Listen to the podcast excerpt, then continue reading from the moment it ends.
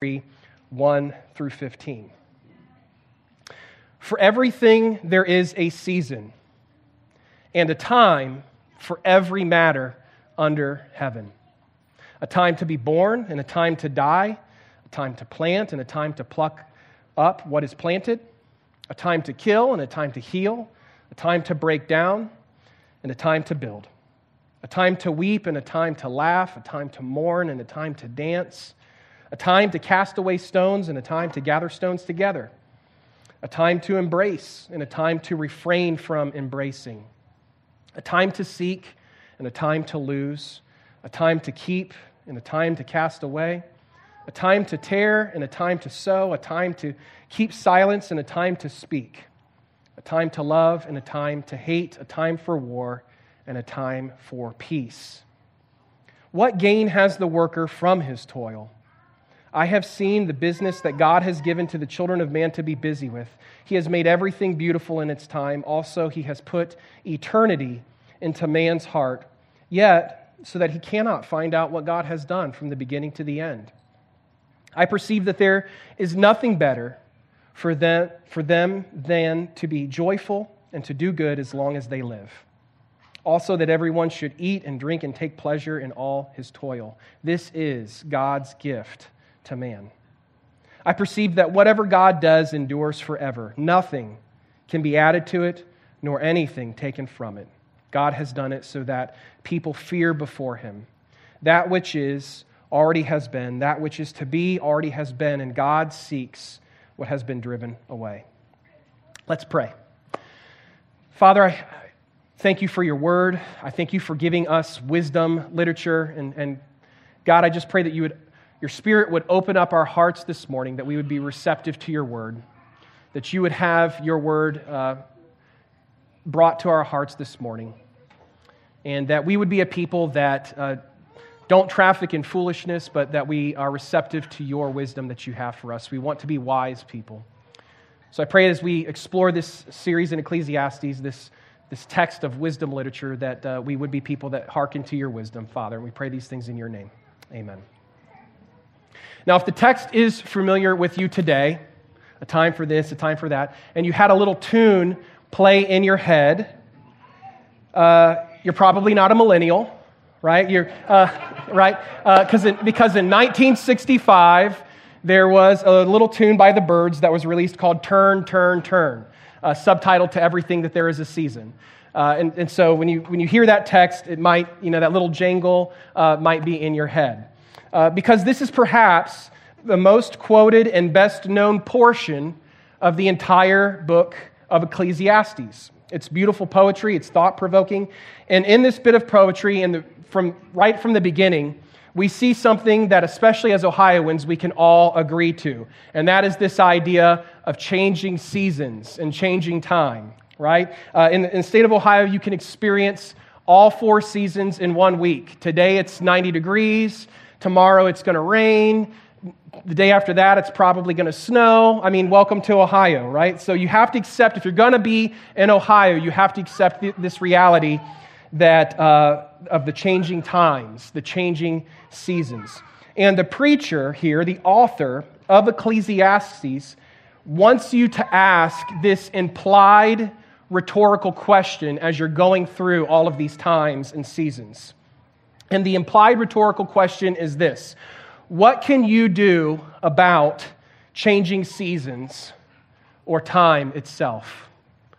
All of these times, for a time for this and a time for that, what can you ultimately do to stop it, to start it, to, uh, to speed it up, to slow it down? What can you do to change the seasons and time? And the answer is, of course, nothing. You can't do anything about it. You can't control the changing seasons. You have no control over time a time to be born and a time to die. You had no say as to when and to whom and to where you were born. That was completely out of your control, right? That just happened to you. Part of your humanity is just accepting that reality. You can't control that any more than you can control the weather or the seasons or time. And even though we might try to be healthy and fit and, and eat vegetables and stay away from, from sugars and things like that and, and live this long and healthy life, none of us ultimately get the choice of opting out of death. Right? It's not left to us. You are inside of time and you cannot escape it. And in verse 4, we see it says that there's a time to laugh and dance, a time to weep and mourn. And as much as we try to make our lives about times where we uh, have laughter and parties and joy and, and good things happening, there are times that come that are out of our control that bring with it sadness and sorrow and mourning. In the same way that life dispenses moments of happiness life dispenses moments of pain. And the point of the author here in talking about all of these things is to show us that in life, in time, you aren't sovereign. You aren't in control.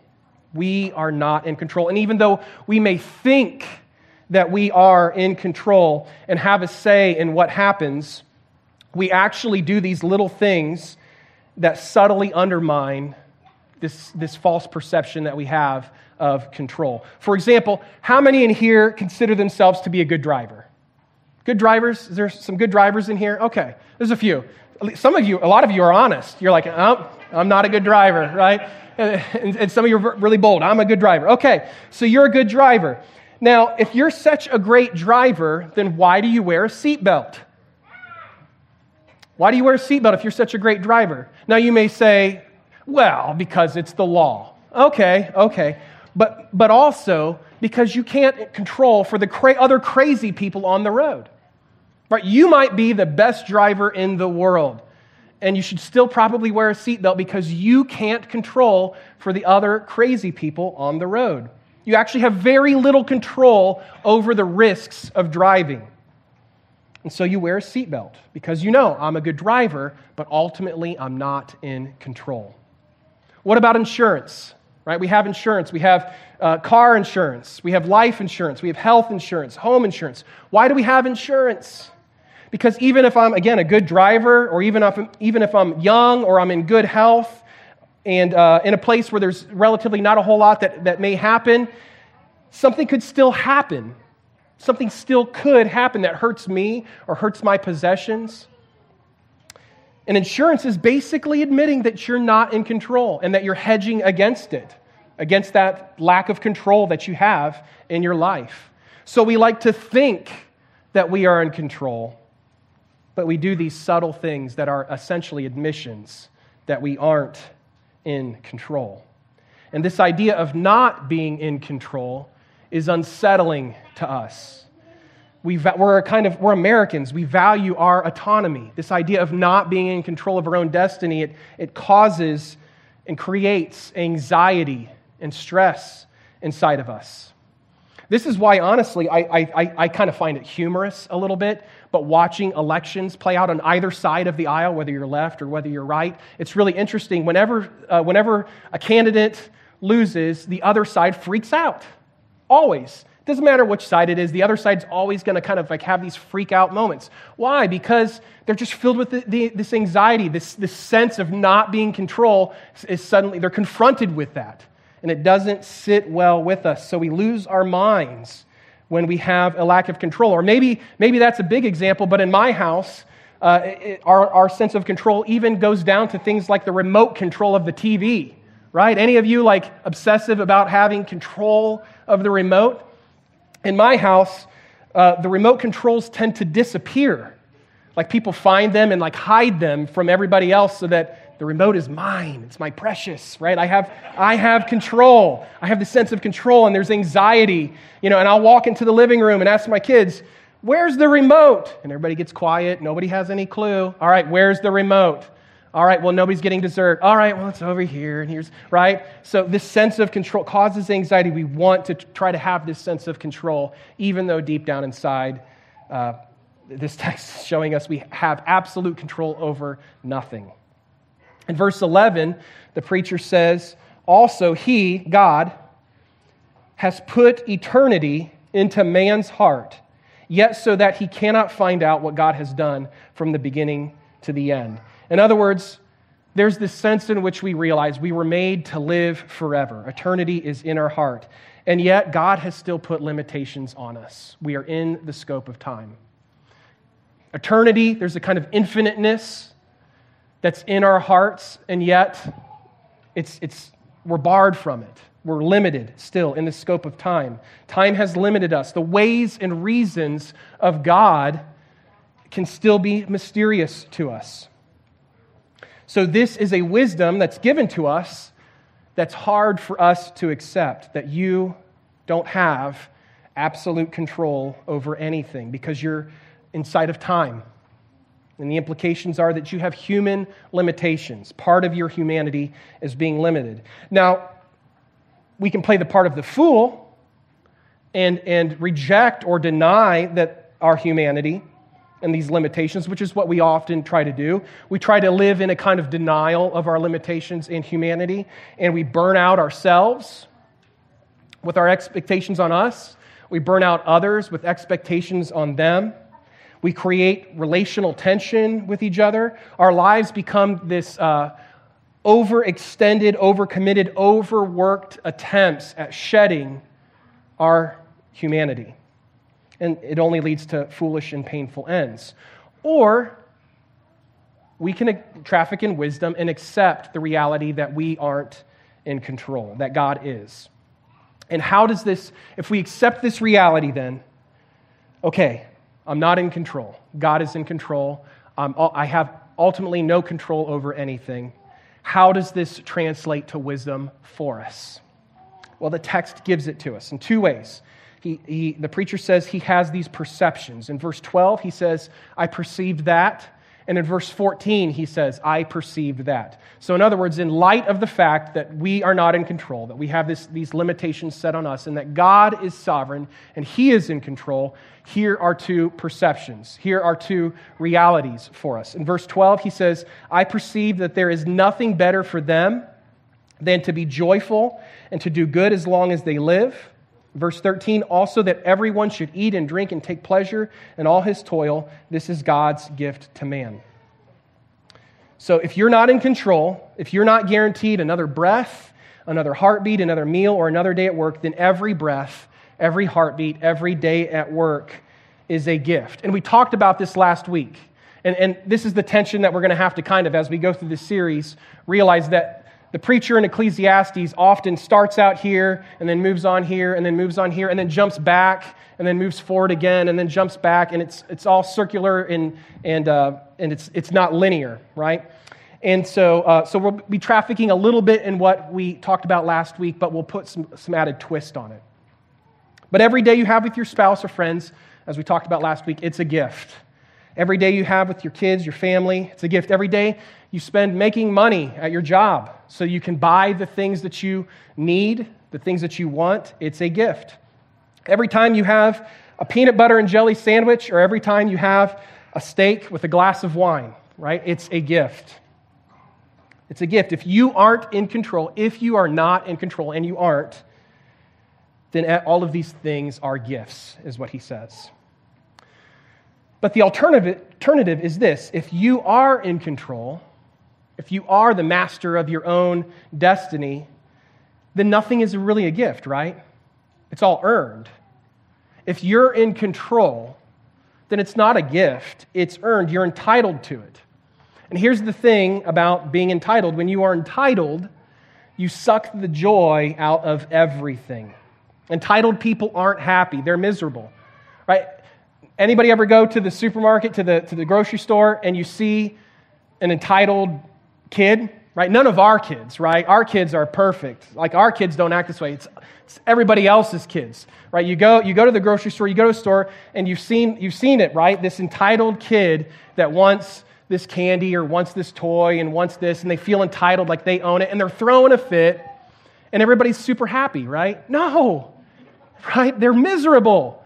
Like entitlement has a way of of uh, making you miserable, not making you happier. When you feel entitled to something, you're miserable. And the reason why we are often, I think, miserable is because we actually have this perception that I'm in control, and because I'm in control, therefore I'm entitled.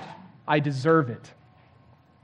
And the irony of it really is that if we were to get the very things that, that we pout and fuss about, they ultimately would not fill us or fulfill us. But thanks be to God, you aren't in control, and you shouldn't be. And the sooner that we accept that, the sooner that we begin to see the gifts that we have. Let me put it this way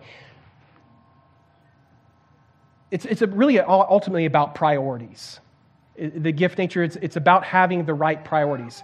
And when you're a pastor, you become aware on a macro scale of uh, the extent of suffering and tragedy that goes on in a church. Like, so if you're, you know, you're, you're in your own little bubble and community group and your own life, and that's, that's great. And, and even you might be aware of tragedy and suffering that's going on in your life or in the life of others.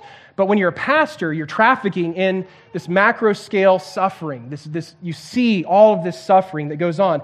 And in the past, like 10 years here as a pastor, I've seen all kinds of suffering, all kinds of suffering.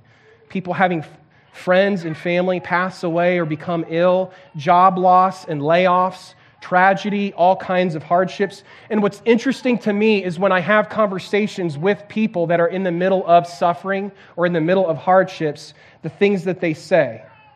I think that people in, mid, in the midst of suffering are able to have a clear, and they'll say things what actually matters, about what actually matters in life. And they'll say things like, never take another day with your loved ones for granted.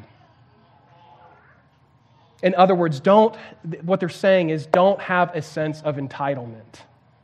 You don't know when it's a time for death or a time for mourning. And believe me, those times are coming for all of us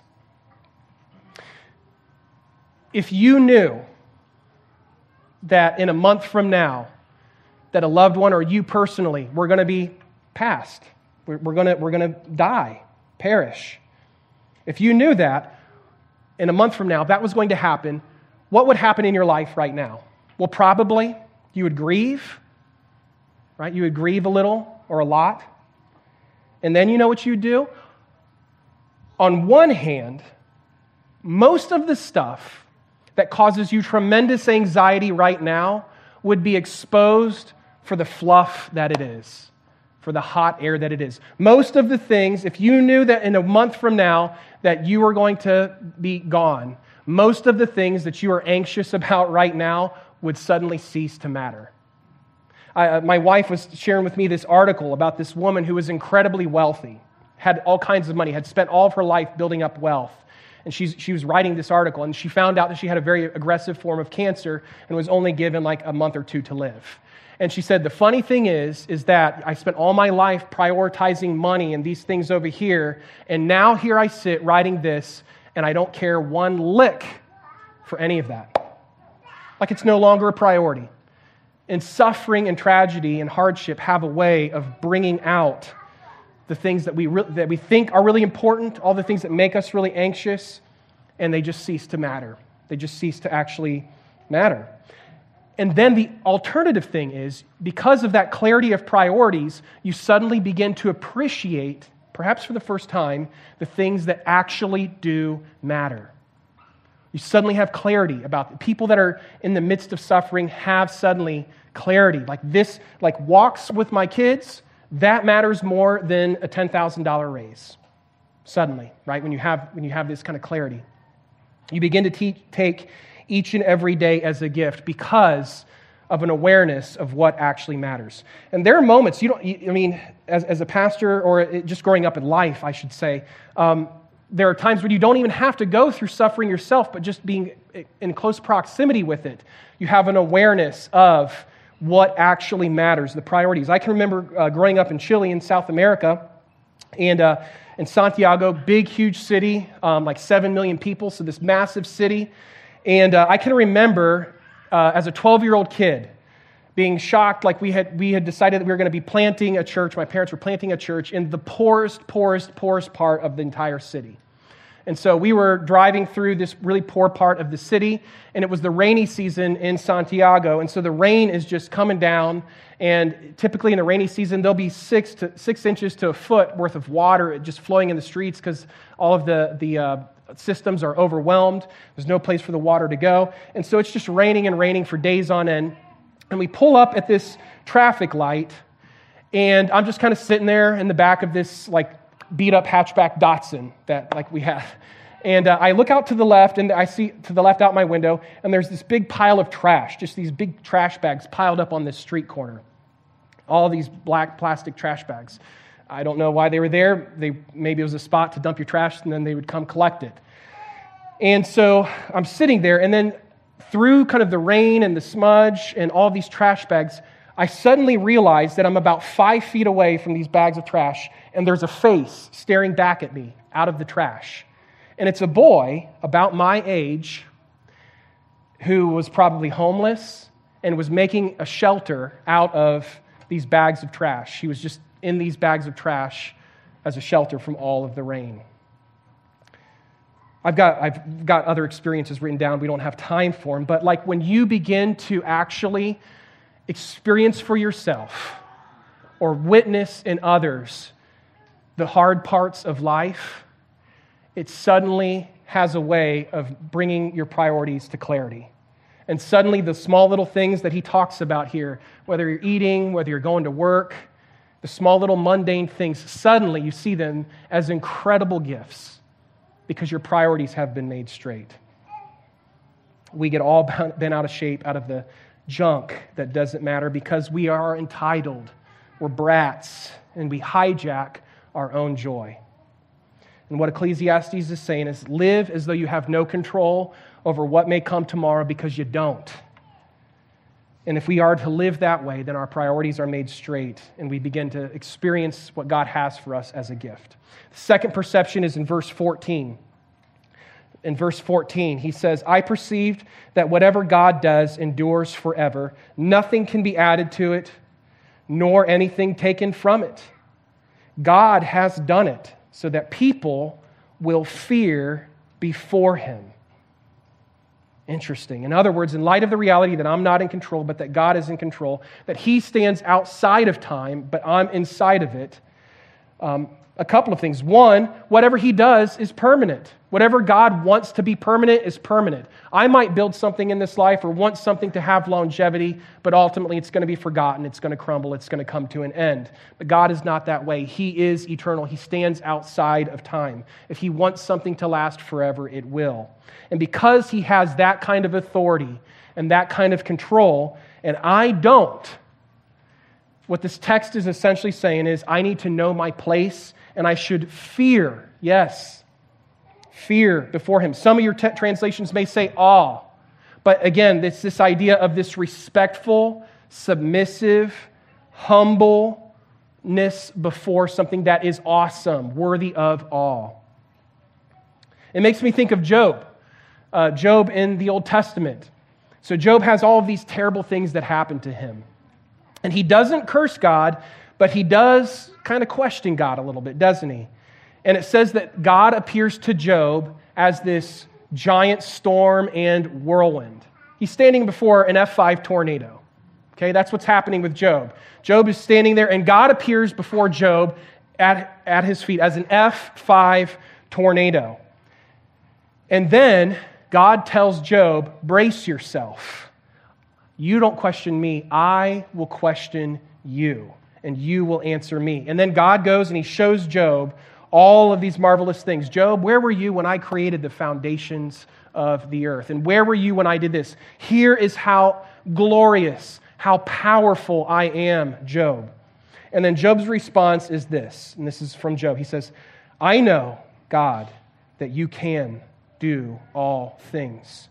No purpose of yours can be thwarted. Surely I spoke of things I did not understand, things too wonderful for me to know. My ears had heard of you, but now my eyes have seen you. Therefore, I despise myself and repent in dust and ashes. Awe, fear, respect. Right? Moses goes up on the mountain, right, for the Ten Commandments.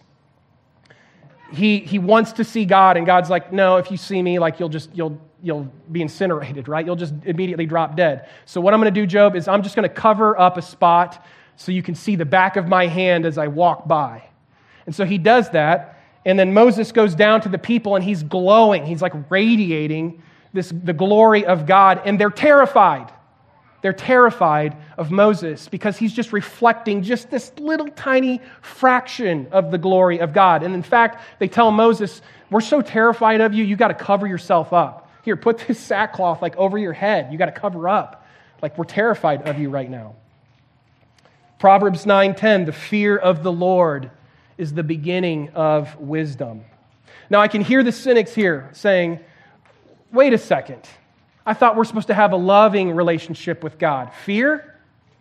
Like, is God asking us to fear Him or else? And that's, that completely misses it.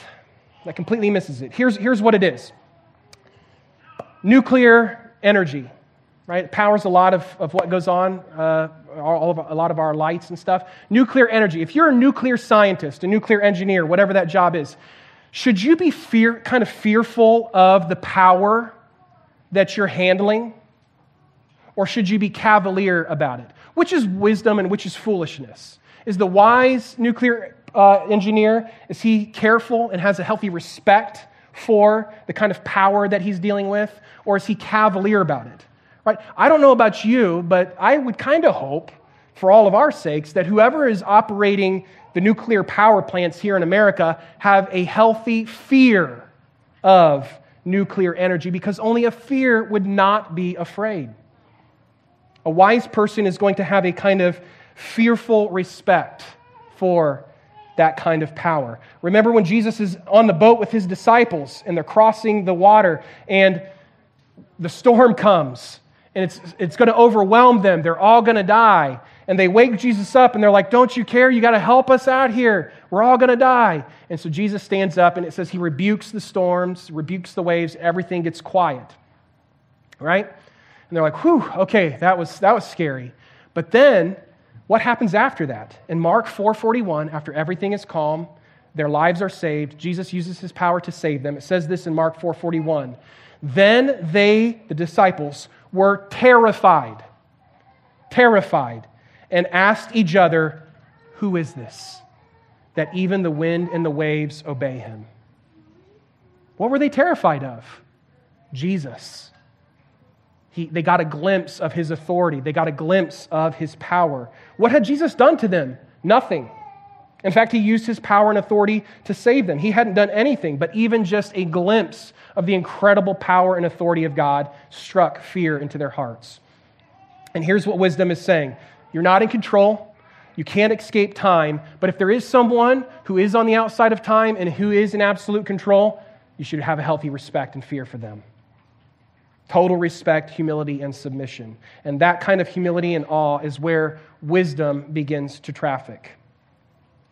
Right? If you, don't, if you don't have a healthy respect for nuclear energy or healthy respect for an F5 tornado or healthy fear and respect for a God who has absolute authority and control, then you're a fool, not a wise individual. And here's the other thing we all fear something. We all traffic actually in fear. Now, fear can obviously be a bad motivator, right? And a lot of times, fear is used by people to motivate other people in a bad way. But we all ultimately, because we're human beings, have fear of things and people and situations. There, there's fear in our lives. And the question really isn't should we or not fear, but the question is really assumed like fear is just a part of us. So, what is it that we're going to fear? And the greater you have fear and respect for God and for the right things, right, then the less you're going to fear the things that you shouldn't be. And the more that you fear and esteem and have awe for the things that you shouldn't really be fearing and esteeming, the less you're going to have fear for God. Anybody here ever been on a, a, as a passenger on a cruise ship? I've never been. But anybody else ever been on a cruise ship? They look like a lot of fun. I just want to go on a cruise ship and I hear that you can just eat as much as you want. That sounds like a good time to me. Uh, I want to go on a cruise ship and just eat, eat everything. Um, but even if, if you're on a cruise ship, even if you never get to meet the captain of the cruise, are you walking around like afraid of everyone all the time? Afraid of every situation? Right? In, in total fear while you're on the, the cruise ship? No. And you know why? Because the captain is in control. you know that the captain is in control. And really, the only person on the cruise ship that you have really to be afraid of is the captain. Like, is he competent? Is he good? Is he going to crash us into an iceberg? Uh, you know, uh, Titanic? Or is he, or is he a good captain? And, uh, and so, yeah, God is the captain of our lives. We are not. He's the captain. And if he is the captain, then he's really the only one that we got to be afraid of. We don't really have to be afraid of anything except for him. But if I think that I'm in control or that I'm living in a way that has total disregard for his authority and power, then I'm actually probably giving off giving away that fear and awe and respect to something that I shouldn't be. But here's the thing that I know about God the Father and the Son and the Spirit the Trinity is all powerful and worthy of our awe, but the Godhead also uses his authority and power not to crush, but to save. To save. Zephaniah 3:17, we read it this morning. The Lord your God is in your midst, a mighty one, a fearful one, an awesome one who will save. And that's what God in the flesh does. That's what happens when the Messiah shows up. The disciples thought the Messiah is coming and he's going to use his authority and his power as God to destroy. And instead, Jesus uses that power to save. So we stand in awe and in fear, but also in trust because he doesn't crush us. When I was uh, in middle school, and uh, I was in middle school in Santiago, Chile, I went to a Christian school. And Monday through Thursday, it was casual. You could go to school and you could wear t shirts and jeans. But then on Friday, it was like total flip flop. You had to show up in dress pants, dress shirt, and wear a tie. It was the dress up day. And so I uh, would typically kind of get dressed all up, and I hate wearing ties and hated wearing ties back then. So I would get all dressed up, and I would grab a tie and I would throw it in my backpack. And then when I got to school, then I would put the tie on and you know, wear it for the day and then immediately take it off at the end of the day. Well, on one particular day, on a Friday, I get to school and I go in to get my tie, you know, was dressed up otherwise, and then realized, forgot my tie at home. Uh oh. So, for the first couple of classes, I kind of sit in the back and try to kind of hide the fact, you know, that I'm, teacher got a question, you know, hide the fact that I'm not wearing a tie because I'm going to get in trouble. And, you know, I was getting, by, getting away with it. Nobody had caught me yet uh, that I had forgotten a tie. And then I was out in the hall in, at my locker getting books for the next class. And all of a sudden, I hear my name called by the principal of the, of the school. His name was Jim Christian. He was this tall, large man, and I just hear him call my name, Eric. And I turn around, and he just says, Come with me. I'm like, Oh, I'm, I'm afraid. So I follow him back to his office, you know, back to his office, and we go in, and he shuts the door, and I'm like, Oh man, he shut the door. I'm in big trouble now. I'm getting it.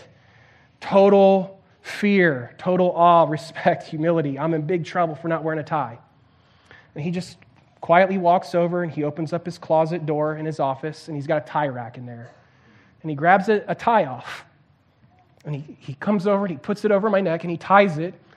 And then he says, Okay, you can go back to class now. You're, have a good day and you can keep the tie.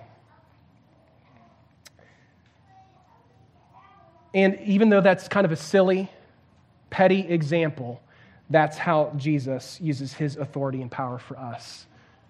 See, Jim uh, could have used his power and authority to say, You were a rule breaker. You're a rule breaker. And now I'm, I'm going to, the law is coming down on you, and you're going to be crushed with it because you're going to get what you deserve. But instead, he used his power and authority to rescue and to save. And that is what Jesus does for us. And so we need to have, as Christians, a fear and a respect for the Lord, but also a trust because he is good. So the calling today is to examine our hearts and to ask ourselves just this Am I, am I trafficking in wisdom? Am I living with a denial of my humanity or an acceptance of it? Of my limitations? Am I living like I'm in control, or do I have an awareness that ultimately everything is outside of my control? Am I living in an entitled way of life where I feel like I deserve the things that I'm getting? Or do I see that each and every moment, the simple little things, the small moments, are actually a gift? Am I living with my priorities straight? Or am I becoming really anxious just about stuff that really doesn't matter in the grand scheme of things? Are we living with a kind of humble and submissive awe, a fear of the Lord? Or are we living in a way that, that uh, undermines and rejects his authority and power and transcendence? These are the questions that we need to take home with us today and wrestle with, the questions that you need to, to wrestle with in your groups this week. You know, we're getting ready to uh, take communion here, and then the band will come forward and lead us in worship. And this is, this is the, the, the gospel uh, as we take communion. This shows us that, that God, who had the authority and the power to crush us, instead let himself be crushed for us. And so we celebrate that each and every week. Uh, so in, in this uh, little um, cup, you'll have on the top portion, if mine will open, a little piece of bread and this represents Christ's body broken for us. Rather than breaking us, he let himself be broken. Christ's body broken for us. And then we also have in here the juice, which represents Christ's blood shed for us. So we take this today in remembrance of him. Uh, so whenever you're ready, you can take this, uh, and then the band is going to come forward, and, um, and we'll sing one last worship song. Let's pray.